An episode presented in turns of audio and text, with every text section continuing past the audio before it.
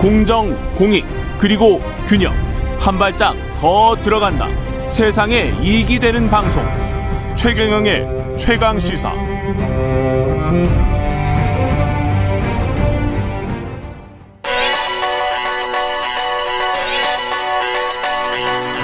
최강 시사. 전민기의 눈. 네, 한국인사이트 연구소 전민기 팀장 나와 있습니다. 안녕하십니까? 네, 반갑습니다. 전민기입니다. 예. 오미크론 방역 패스 단계적 거리두기.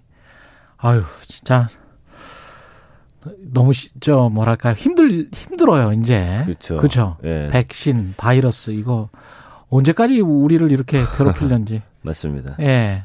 그 오미크론 관심도 보니까 초반에는 정말 또 새 변이가 등장했다고 하니까 많이들 뜨거웠죠. 놀라셨는데 예.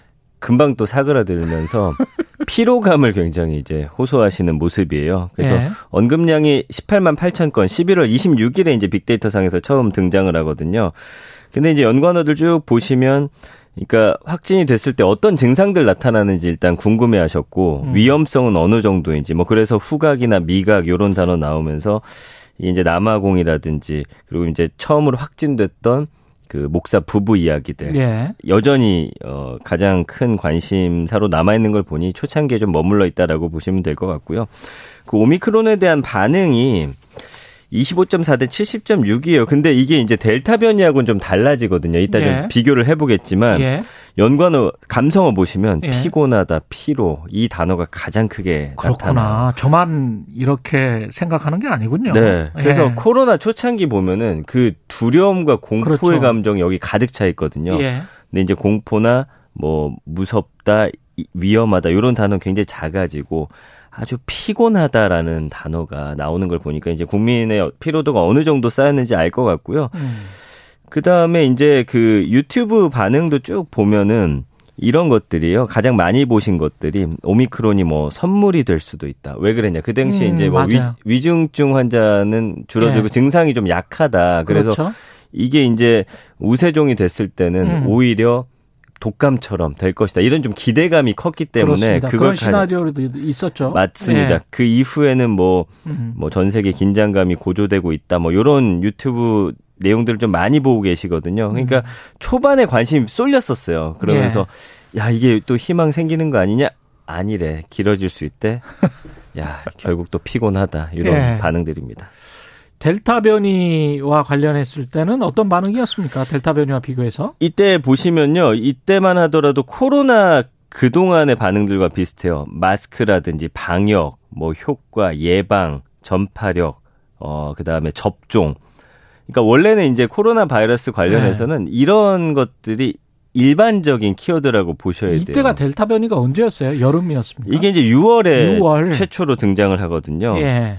근데 오미크론 두 번째 변이다 보니까 또 음. 익숙해지고 관심도 떨어지고 이렇게 된 거고요. 그때 당시 보시잖아요. 음. 그 감성어 자체가 예. 보시면 감염되다, 무섭 다, 무섭다가 있네. 예, 이때는. 뭐 강하다, 걱정이다, 공포, 경고하다, 어렵다, 심각하다, 뭐 이런 단어들. 그러니까 음. 지금 얼마나 차이가 있는지 보실 수 있고요. 예. 그때 유튜브도 보시면은 어, 델타 변이 감염되면 이 증상이 주로 나타난다. 즉각 검사 받아야 된다. 음. 확진자 안 만나도 감염이 된다. 이런 약간 좀 공포스러운 그런 기사들이 많았거든요. 그렇죠. 예. 그러니까 변이도 계속 발생하면 발생할수록 우리는 익숙해지게 되고 어. 거기에 대해서 두려움이나 공포심이 좀 사라진다라는 게 예. 결국엔 이게 마음의 문제인데 맞습니다. 그 우리가 일상생활에서 지켜지는 음. 그런 어 것들을 좀 소홀할 수 있다라는 거거든요. 그러니까 사실은 오미크론이 델타 변이보다는 좀 약하다고 하더라도 우리의 마음은 좀 더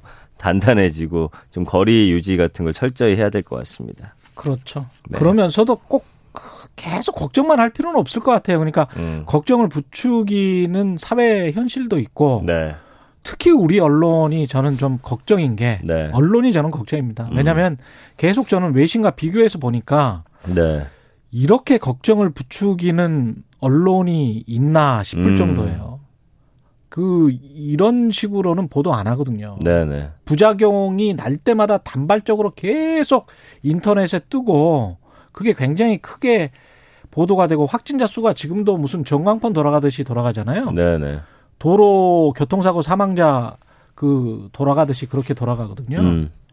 이렇게 보도하는 나라 없어요. 네. 단언컨대. 음. 그리고 그게 대중 심리에 미칠 영향을 제발 좀 생각을 좀 했으면 좋겠습니다. 그 사실 예. 피로감을 느끼고 묻어내지는 것 같지만 사실 매일 그걸 보고 있는 그럼요. 그 스트레스도 굉장하거든요. 그게 예. 또 자영업이랄지 다른 그 경제에 미치는 영향이 또 굉장히 크기 때문에 경제는 네네. 심리이기 때문에 예.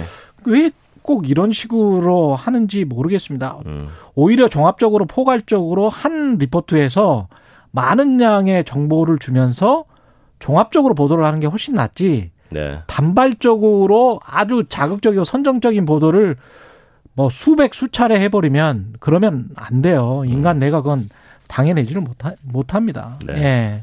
예. 당연히- 이제 방역 패스에 관해서도 국민들이 이게 심란해 할 수밖에 없는 거죠, 이게. 그렇죠. 예. 네, 그래서 방역 패스 관련해서 지금 감성어 자체가 21.1대 71.6이에요. 왜냐하면 이제 문제 있다는 것들이 많이 좀 어, 언론 통해서 이야기 나오다 보니까 그래서 뭐 반대한다.